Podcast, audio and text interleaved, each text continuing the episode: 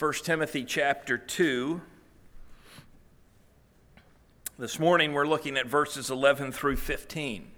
Verses 11 through 15. Uh, last week, in the introduction to the message, I spoke a little bit about the confusion that our culture has with gender roles. And while the language used in our society is often couched in terms of equality, the reality is our culture is gradually trying to turn men into women. So not only is there no distinction between the sexes, our culture says that the best thing is for men to be less manly and more effeminate. That is their message to us. After the Thursday evening Bible study, maybe it was the next morning, can't remember exactly, my wife pointed out to me that King David, right before he, he dies, he begins his final words to his son Solomon, who will be king very shortly, by saying this Be strong, therefore, and prove yourself a man. So apparently, King David thought there was some value in his son being manly. This whole issue of gender roles is one of the hottest issues today, not only in our culture, but also in the church. It's often put into a question like this What roles can women have in the church? Many people believe that if you say anything negative, like women can't do this or that, it means that you believe men are superior to women or that you are saying that women are inherently inferior to men. That you're artificially setting limitations on what women can do. You are creating a glass ceiling. But the reality is, men and women are different. They are different biologically and they are different psychologically. But in no way do these differences imply inequality of being, inequality of essence, inequality of value. Neither do they say anything about one's intellectual capacity or ability. In the Bible, when we see that men and women have different roles in life, we cannot read our culture and our cultural problems back into the text. Our opinions, our perspectives don't matter. We don't start with what we think. We don't start with how we feel and then try to understand the Bible from that perspective. We start with the question what does the Bible say? And then we move our thinking, our feelings, and our behavior to be in line with the Bible. I'm sure that many of you have heard of the acronym CRT. Have you heard of that before? Let me see your hands. CRT, Critical Race Theory, is what it is. This is based on critical theory, CT. So that makes critical race theory based on critical theory. And this kind of thinking has crept into the church in a way that says your personal experience is a valid way to interpret the text of Scripture. So you interpret the Scripture through your personal experience. And we reject this for several reasons. Number one, it denies the historical nature of the Bible. Now, the Bible was written at a specific time in history, in a specific language, in a specific cultural setting. To say that the Bible can be interpreted according to my personal experiences and my personal perspective is to deny these historical realities. The second reason we would deny and reject this type of thinking is because it removes the objective truth of the Bible. Because the Bible then is totally dependent upon my perspective. Its meaning is dependent on what I think from my personal experience. And so, my personal experience in life now is what provides truth and not the Bible. So don't be deceived. Don't be deceived. There's only one truth, there is only one meaning to any given text of Scripture. And it's because of this that we work hard to interpret the Bible according to the languages in which it was originally written, according to the time in which it was written, and according to the cultural context in which it was written. And because the Bible is true, and it is the truth, we can know it and we can obey it. So don't be deceived. As we look at our text this morning, one of the important things for knowing the truth of this passage is to know its setting. Its setting. I believe this passage we're looking at is setting, uh, the setting of it is in the church meeting, the gathering of the church together. And the reason for this is that it seems to me that uh, given Paul's charge to Timothy, that is related to the false teachers, these are false teachers in the church, and that the exhortations that follow this charge are addressed to the corporate meeting of the church. This corporate context goes all the way through the end of chapter 3. Look at verse 15 of chapter 3 with me, real briefly here. I want you to see this. So, chapter 3, verse 15 says, But if I am delayed, I write so that you may know how you ought to conduct yourself in the house of God, which is the church. And just stop right there. So I believe everything that we have covered up to this point is related to the church meeting, the church gathering. So the things that Paul says in this passage are specifically addressing what is happening in the church gathering. And because of what he says and how he says it, we shouldn't simply just limit it to the church gathering. He doesn't intend it to be only applied in the church meeting, it has a broader application, a broader implication. So, Paul is not saying in chapter 2 here, this is the way you behave in church, but you can behave however you want when you're outside of the church gathering. So, we're not going to limit Paul in that way. He's going to give us general truths, but they're truths that are directly applied to the church gathering. Another consideration about the setting is that the church meeting in the first century is not exactly like our church meetings today. I think in the first century they would find it quite odd to walk into a church service like this, where we're in a nice building, we have nice seats.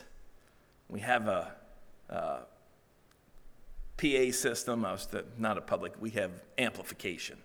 We have all these things. We have a pulpit that is uh, way up here above everyone else. I think they would find this a bit strange because in the first century, they really didn't have any dedicated church buildings. The believers met in houses and other buildings which had other purposes.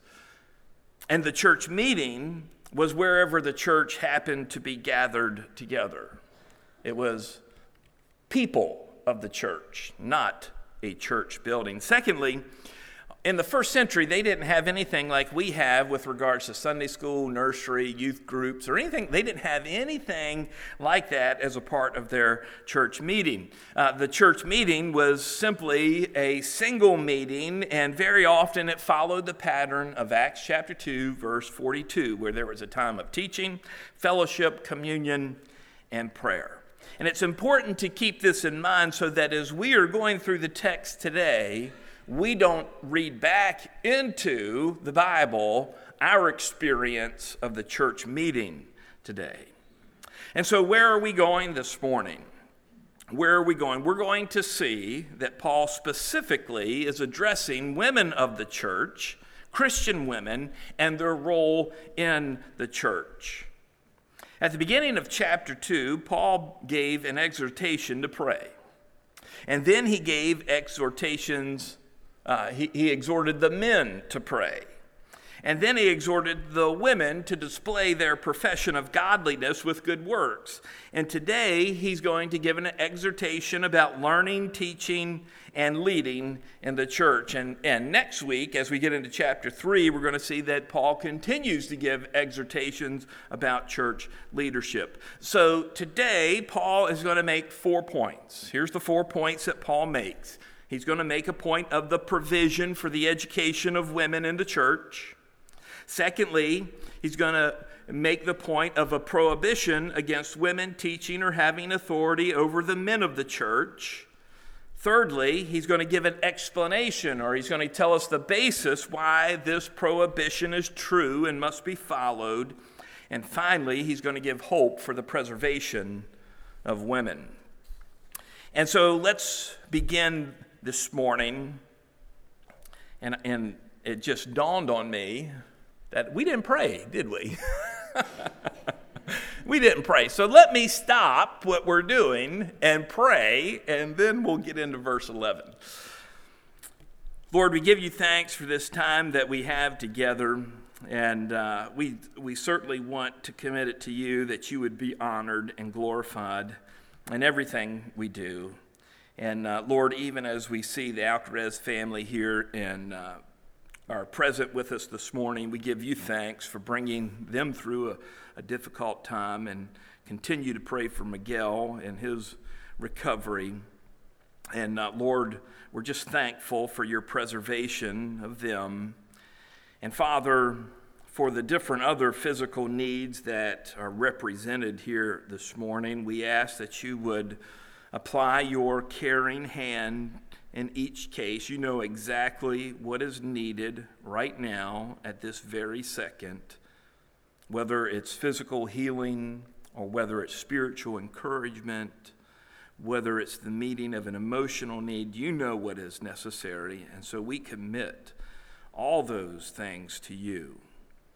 Father, as we look at this passage this morning, help us to be submissive to the text. Help us to put ourselves under the text Help us then, as we understand it, to be obedient to it. And we pray this in Christ's name. Amen. So look at verse 11 here. Verse 11, here's the provision. Here is the provision there in your notes. It says, Let women learn in silence with all submission. I want us to notice five things about this verse.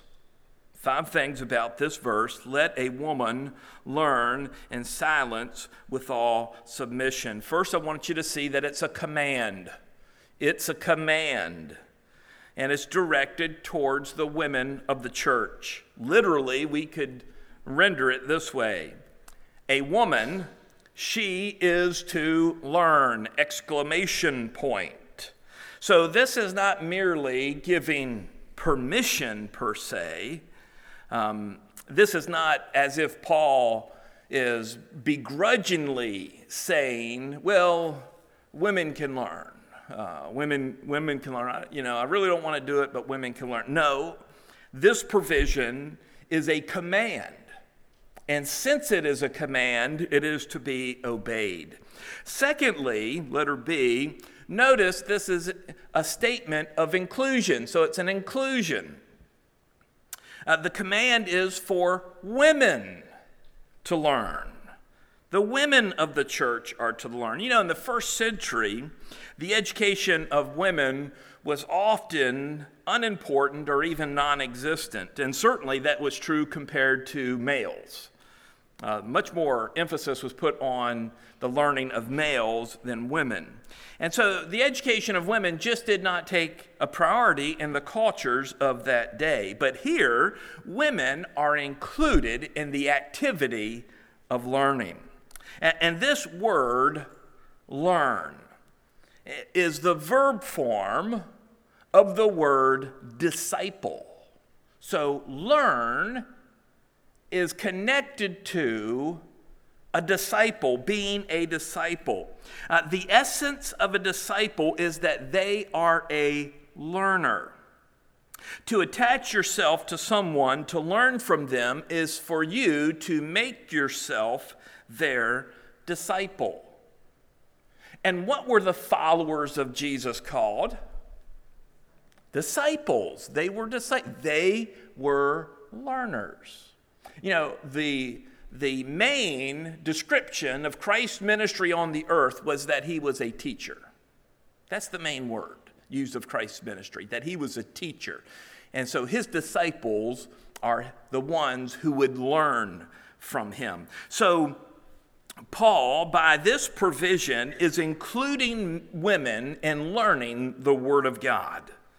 So, this is a command to be obeyed. It's the inclusion of women in learning the Word of God. And C, it's a responsibility, a responsibility for women. They are to be learners. Women are not to be relegated to the nursery or the kitchen or in some mere supporting act of the church where they don't get to sit in the service nor are they to relegate themselves to that, thinking that they can only be in the nursery and not sit in the church service.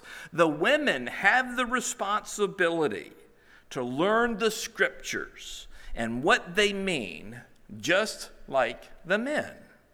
So there's a responsibility connected for the women of the church to be learners of the Word of God.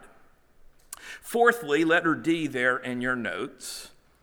Uh, this provision is a protection, a protection for women.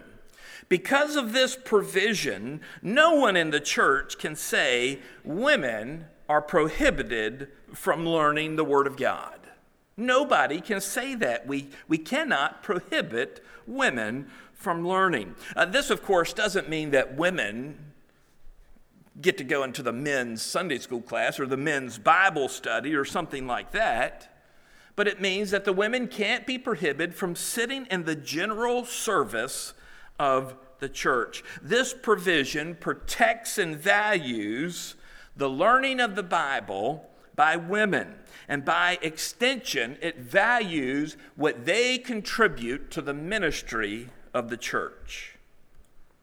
So, this provision of, that protects the women of the church from being treated as some second class citizen who doesn't have access to the ability to know and understand the Word of God. They are to learn. And finally, number five, number five, uh, this statement puts a condition, a condition on the women.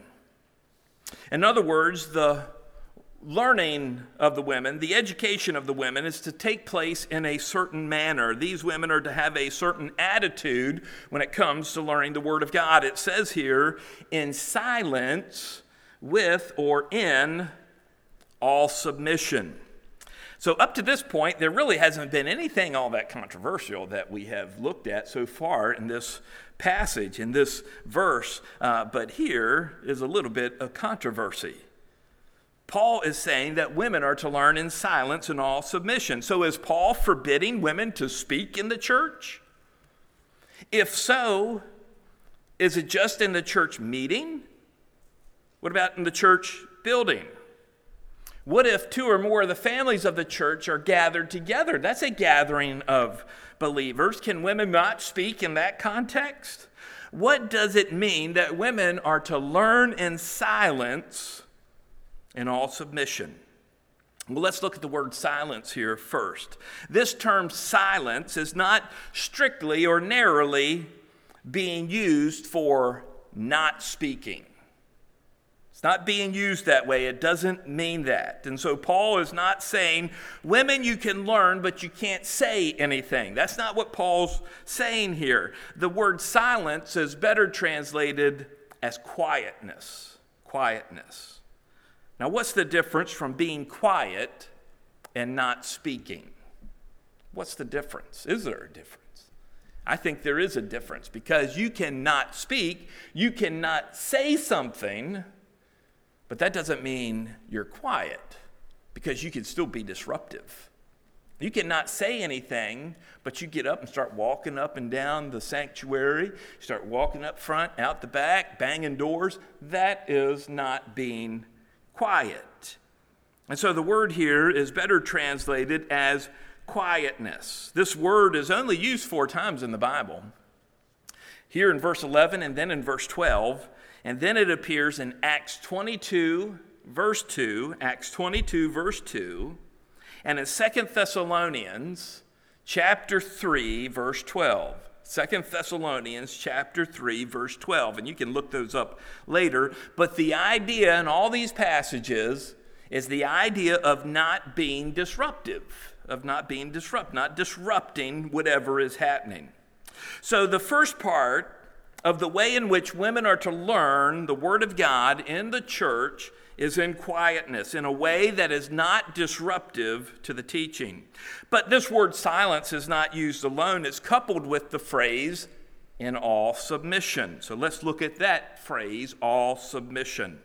The word submission comes from the idea of lining oneself up under. Okay? Submission means lining oneself up under. At times, it's translated as obedience, and that would seem appropriate to the context of learning, learning and obeying. But as you study the verbal form, this the, what we have in our text here this morning is the noun form, but if you study the verbal form of this word, you start to develop a picture of what this word means. And when the word is used of individuals, it never is used in this way. Okay, let me say that again. It's never going to be used in this way. It's never going to be used in the sense of making somebody submit. It's never used like that. It is almost always used in the sense of submitting as something that you yourself have to do. In other words, I can't make you submit. You have to choose to submit. And so when we talk about submission here, it is not saying that the women are to be kept in line. That's not what it's saying. It's nobody's responsibility to keep the women in line. It is saying that they are to line themselves up under the teaching of the Word of God that is taking place. The word all here just heightens this, it gives it importance. With this in mind, that all submission, to, that the women are to learn in all submission, what does, what does submission require? What does submission require? If you're going to be submissive, what do you have to have? It's an H word humility. Humility. Someone listening to this message this morning might say or think, I'll never submit to a man. But do you realize that God has put all things in subjection to a man? The man, Jesus Christ, and that one day everybody will bow the knee to Jesus. That is humility. That is submission. So, whether we like it or not, one day everybody is going to submit. Furthermore, being unwilling to submit is an act of pride. And how does God respond to pride?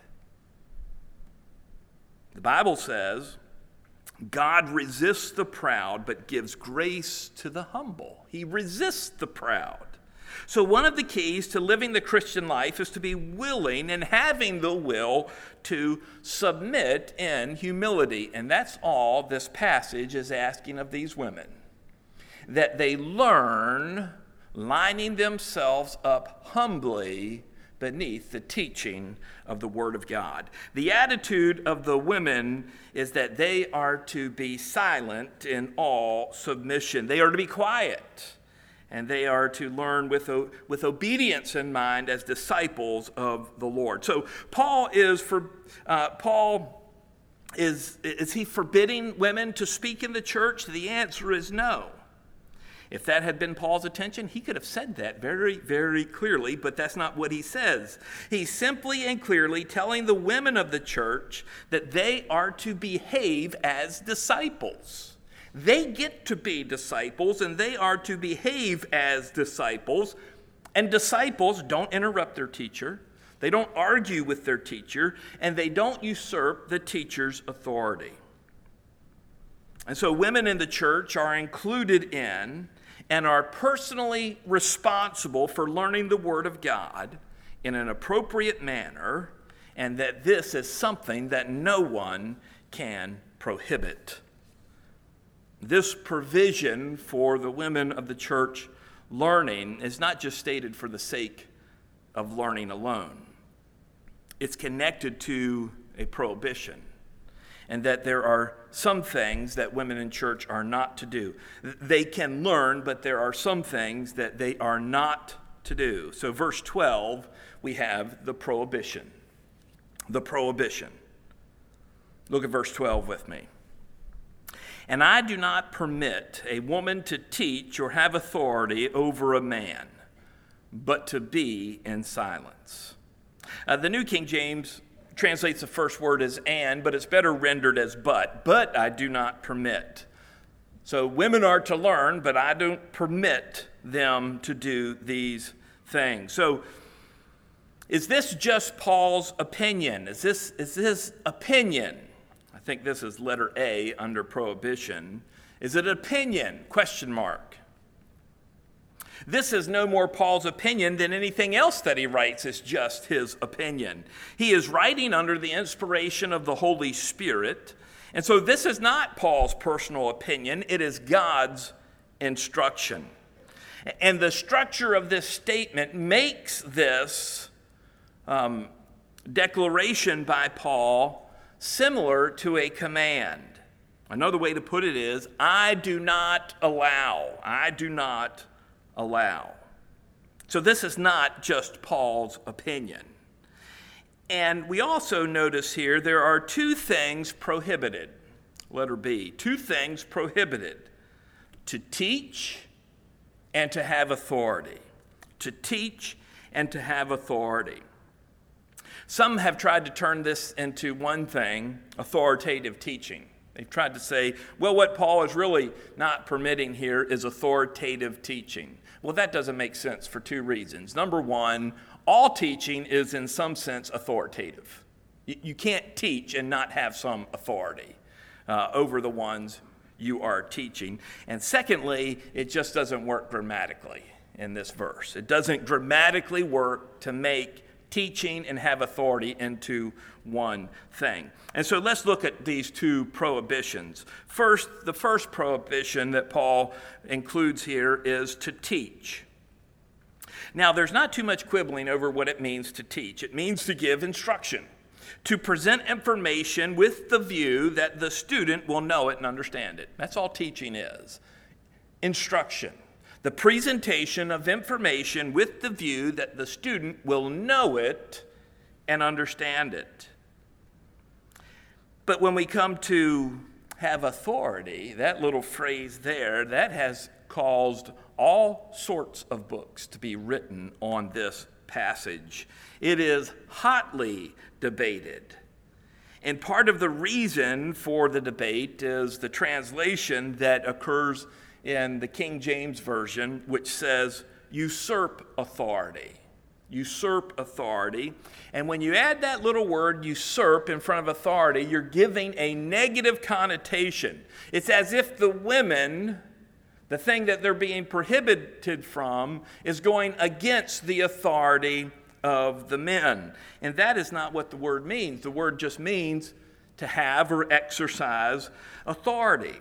So Paul is prohibiting the women from exercising authority. And it's worth noting that in uh, the case of both of these words, to teach and to have authority, Paul is focused on the more fundamental idea of the activity of teaching and exercising authority rather than any office of teaching or position of teaching and authority. So it's not, he's not saying women can't have positions of teaching, women can't have positions of authority. He's saying these are activities that they are not to do. Now, under this prohibition, we see there that it is limited. So there's two things of the prohibition to teach and to have authority or exercise authority. But letter C in your notes, we see there's a limit. There's a limitation to this prohibition. Again, Paul says, I do not permit a woman to teach or have authority, and here's the key phrase over a man. Over a man. Paul's prohibition to women is not broad or universal, but it's rather definite and narrow, narrowly limited. So, this prohibition is not a blanket prohibition denying women the opportunity to teach or even exercise authority. It's limited to teaching or exercising authority over a man. So, Paul is not saying women can't teach. Paul is not saying that women can't exercise authority. He's saying that they can't do these things in relation to men. Therefore, it is permissible that women teach and that women have authority in any category of person other than a man. And so, this prohibition of teaching and exercising authority is limited to men. Women cannot teach or exercise authority over a man. But also notice that this prohibition emphasizes quietness. Quietness. It, it ends the, the, the uh, verse here uh, with the phrase, but to be in silence. This is the second time this word silence or quietness has appeared. And uh, the first time was in verse 11, and here in verse 12. And Paul is simply emphasizing the fact that the women of the church are to accept this narrow prohibition that they can't teach or exercise authority over man quietly and submissively. That's all he's saying. Accept this. Accept this. So, Paul is not saying that the women of the church can't speak in the church. I hope we've established that so far. He's not saying that the women cannot speak in the church. Nor is he saying that women are absolutely forbidden from teaching or exercising authority. They can do these things, but they cannot do them with men. Why does Paul say this? On what basis can he say this? On one hand, he permits and even commands women to learn. But on the other hand, he prohibits them from the activities of teaching or exercising authority over man. How can he say this? And this is what we find in verse 13 and 14. We get the explanation. The explanation. Uh, Paul provides two explanations for support, or two explanations that are the basis for these prohibitions. Number one's creation, or letter A is creation, and letter B is transgression. Because of creation and because of transgression. Look at verse 13. We see creation here because of the creation. For Adam was formed first. So it's order of creation. Adam was formed first, then Eve. So the first part of Paul's explanation comes from the order in which man and women uh, and the woman was formed. Comes from the order of Adam being formed first, then Eve. So there is something about the creative order that impacts the roles of men and women in general and in the church specifically.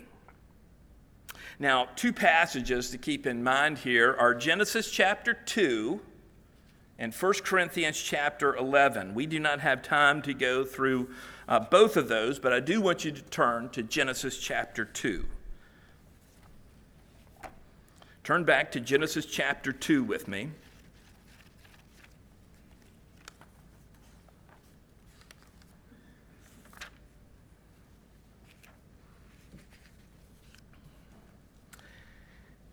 And uh, we're going to focus on verse 18 down through 23 here very quickly. Genesis chapter 2, verse 18.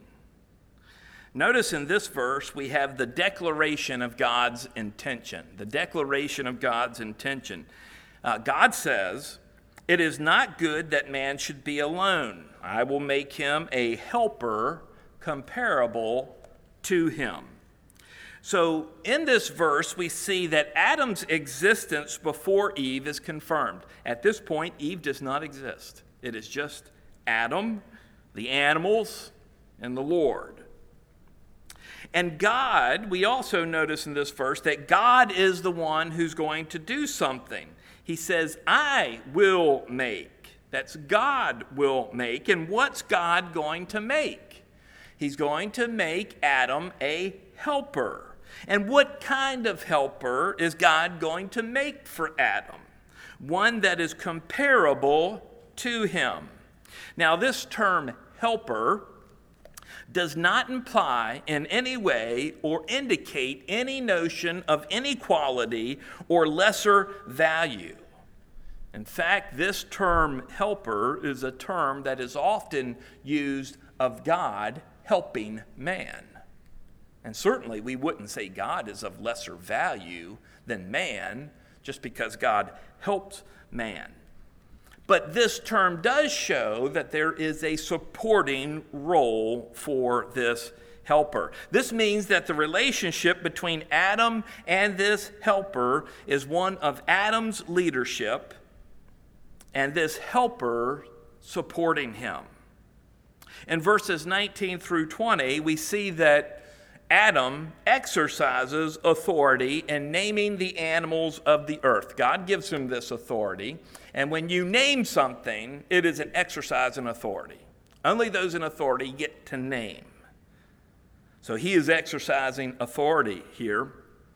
In verses 22 through 23, we see that the woman is made from man.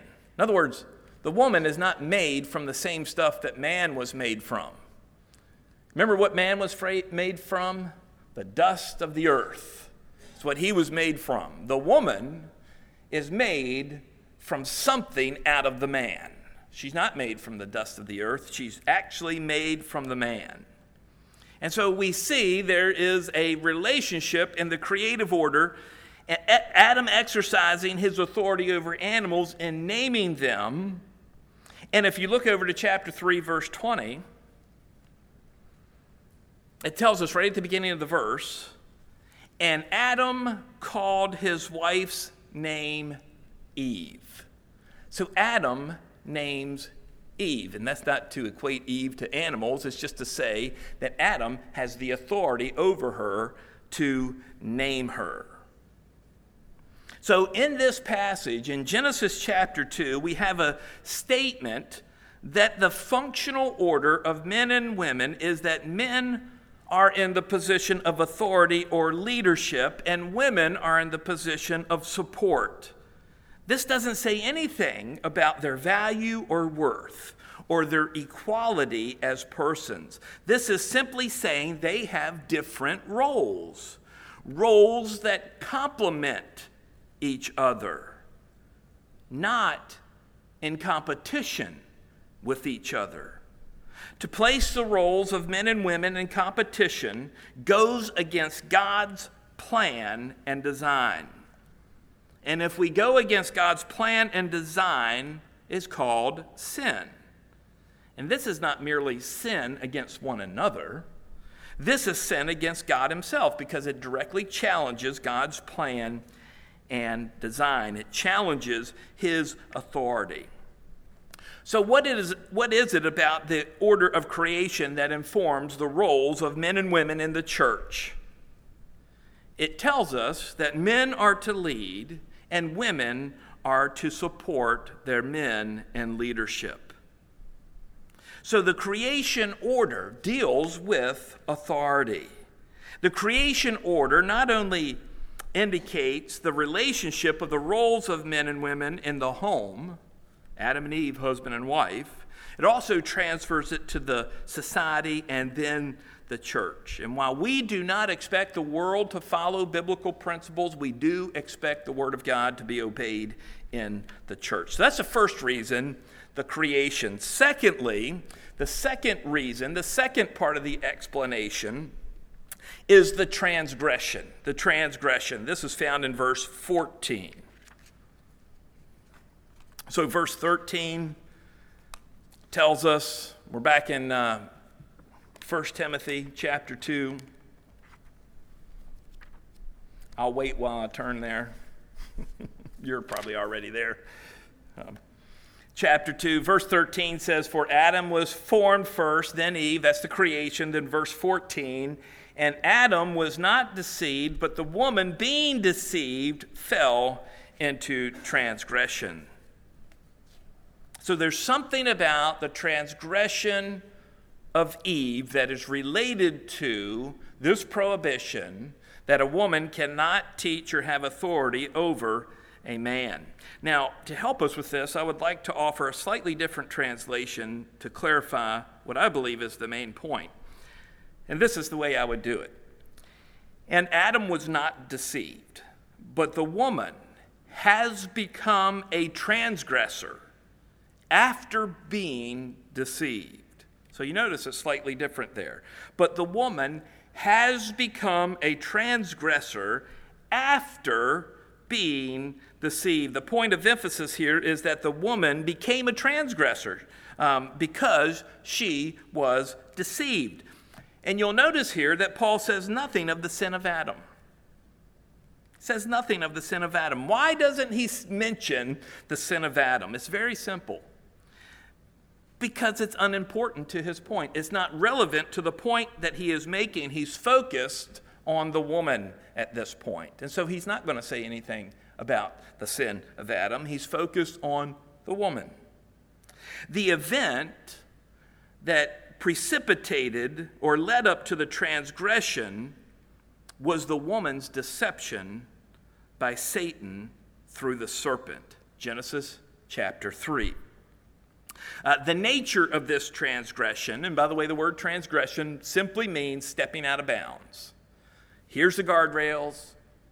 When you transgress, you get outside of the guardrails. Here's God's design. Here's God's plan. And when I step out of that, that's called transgression. And so when we, when we think about transgressing, let's, for example, say the law, when the Jews transgress the law, here's the law, here's what it says. And when they do something outside of that, it's called transgression. So the nature of the transgression here was the disobedience of God's command. And the result of the transgression is that the woman became a transgressor. When she, now, I know this, this will be amazing, but when she transgressed, she became a transgressor, right? We understand that. That's not, that's not highfalutin philosophy. That's very simple. When the woman transgressed, she became a transgressor. And the interesting thing about here is the word transgression that is used here indicates to us that this was a change of state, change of position, a change of condition.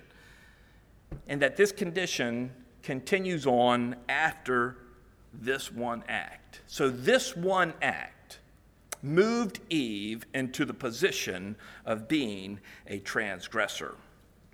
You know, in the record of Genesis chapter 3, we see that the woman, instead of waiting for the leadership of Adam, reversed the roles and took the leading position in speaking to the serpent. And that this resulted in her being deceived and transgressing the command of God. What the woman did here not only affected her relationship with God, but it had a profoundly negative effect upon her relationship with her husband Adam. In Genesis chapter 3, verse 16, it says, and God is speaking about the results of this sin to the woman. He says, Your transgression, uh, or excuse me, your desire shall be for your husband, but he shall rule over you. That's a fundamental difference in the relationship between Adam and Eve. Before that, Adam was to be the leader. Here it says Adam is going to control. That's the word for rule, is to control you. for the reasons that Paul gives for uh, prohibiting women from teaching.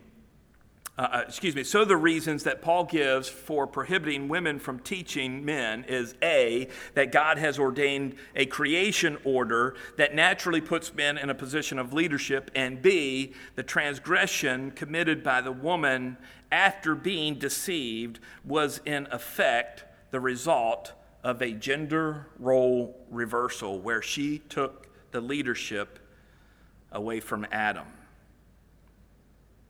But I want us to see here that Paul almost never ends on a negative note. He always kind of ends on a positive note. So let's look at verse 15 the preservation. The preservation. And then we're talking about the, the preservation of women.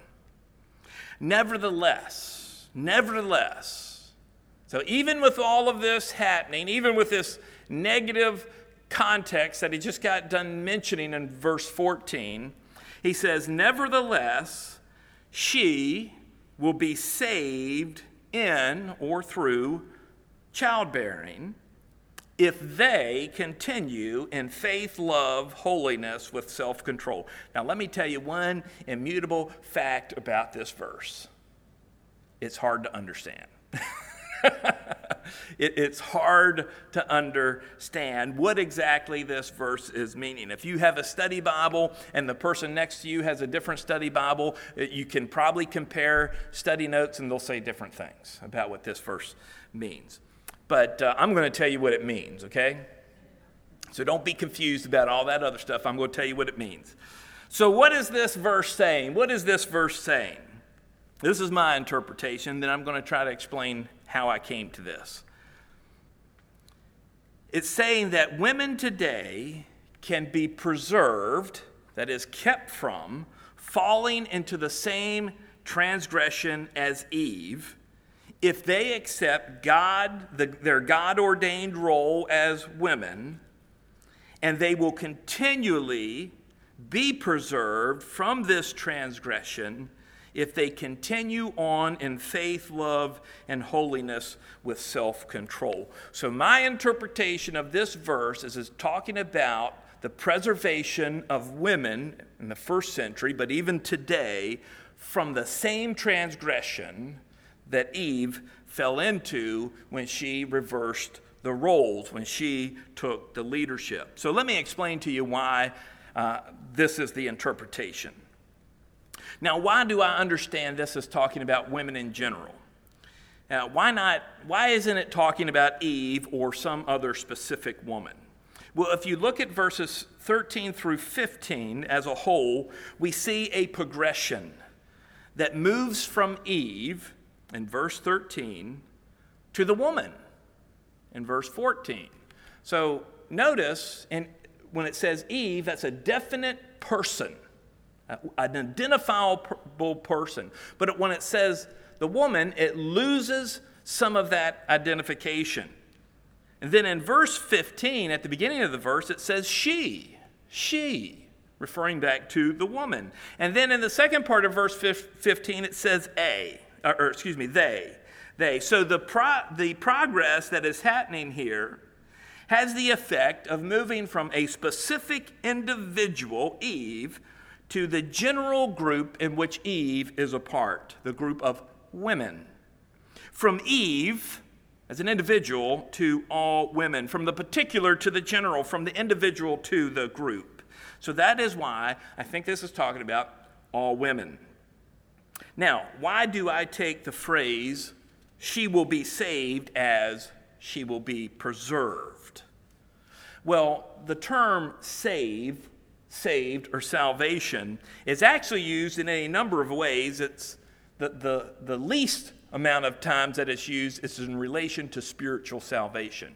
It's almost always used in the sense of being delivered, being preserved from an enemy, from sickness, something like that, from something bad happening. That's how it's used. And so by using the word preserved, we see that it's not talking about spiritual salvation. It's not talking about spiritual salvation because, number one, spiritual salvation is not in the context. Did anybody read anything in here about being saved from your sins? No, because it's not there. Secondly, if this were talk about, talking about spiritual salvation, it would mean that a woman earned her salvation by her works, by bearing children and continuing in love, faith, holiness, with self control. It's not talking about spiritual salvation, it's talking about preserving women from something, and that something is the transgression of Eve. And so, why do I take, thirdly, why do I take through childbearing, through childbearing as meaning their God ordained role as women? How does childbearing equal to the role of women? Well, here's why. When, it, when you see the phrase through childbearing or in childbearing here, it's an example of what is called synecdoche. Synecdoche. Anybody heard of that word before? Yeah, that's exactly what I thought. So, me, I mean, I've heard it once or twice, but I still got to look things up. Synecdoche. And what's, what is that? It's a literary device where you take one thing and it represents the whole. Where one characteristic of a person is used to represent the whole person. Let me give you an example. Uh, when, when in the Old Testament it talks about King David, often it talks about the king as representing the whole nation, doesn't it? The king represents the whole nation.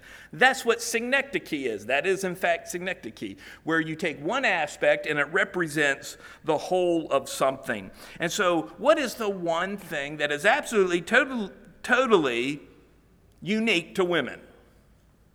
Childbearing childbearing. Men cannot bear children. There's a lot of things that men and women can do in common.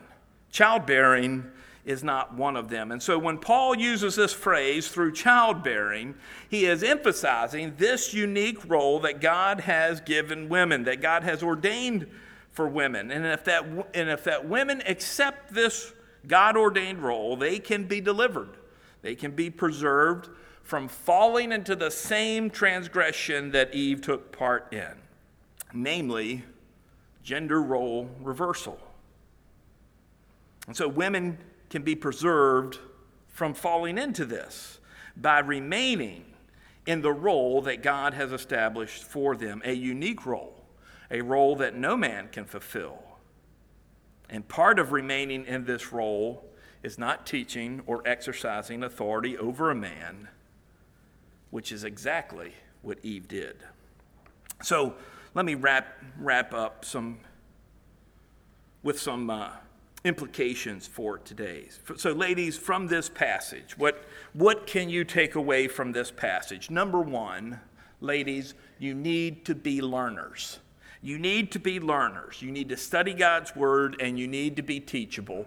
You need to be learners. You're commanded to be learners of God's word here.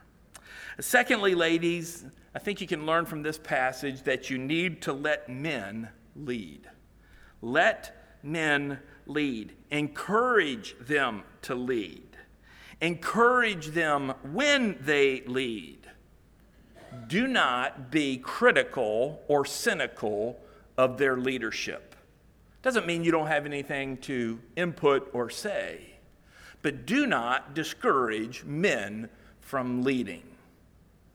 And thirdly, ladies, teach. Teach and lead in the appropriate context, which simply is you can't teach or lead men. But that leaves a whole bunch of ministries in the church that you can teach and lead in. So be active. Don't focus on, well, I can't do this, I can't do that. Focus on what the Bible says you can do. Men, what implications are there for us in this? Number one, men teach. We need men who are willing to teach. Nobody else is going to teach the men but the men. We need men to teach. Secondly, men lead lead. Don't dictate. Don't command. Don't demand. Lead. The sign of a weak man, or a sign of a weak man, is one who uses ultimatums. Do this or else. That's weakness. That's not leadership, that's weakness. Men lead. The first place to start to lead is in your home. Once you can lead in your home, then it can be transferred to the church. Thirdly, men, honor and praise women. Honor and praise women and their God ordained role. Celebrate motherhood. Seek the best for the women in your life. Help them to help you. A good leader doesn't do what they want. A good leader does what is best for the ones that they are leading. Men, be leaders, teach, and honor and praise women and their God ordained roles. Won't you stand with me as we have a word of prayer, and then we'll be dismissed to our fellowship time. Father, we give you thanks for your goodness to us and this passage of Scripture. Lord, we are bombarded daily by what our culture says men and women should do, what uh, men and women should be like. Lord, almost none of it follows what you have written in your word. And Father, we know that if we followed your word, all the excesses of our culture when it comes to the roles of men and women would be care cared for. All the abuses that we see in our culture of the roles of men and women would be cared for. Lord, help us. Help us to not only follow these precepts that we have looked at this morning, but help us to show the world around us that when Christian men and women follow your word in maintaining the roles that you have established for us, that this is not only good, it is the best thing for us. Help us to do that, Lord. Help us to be a good testimony. We pray these things in Christ's name. Amen.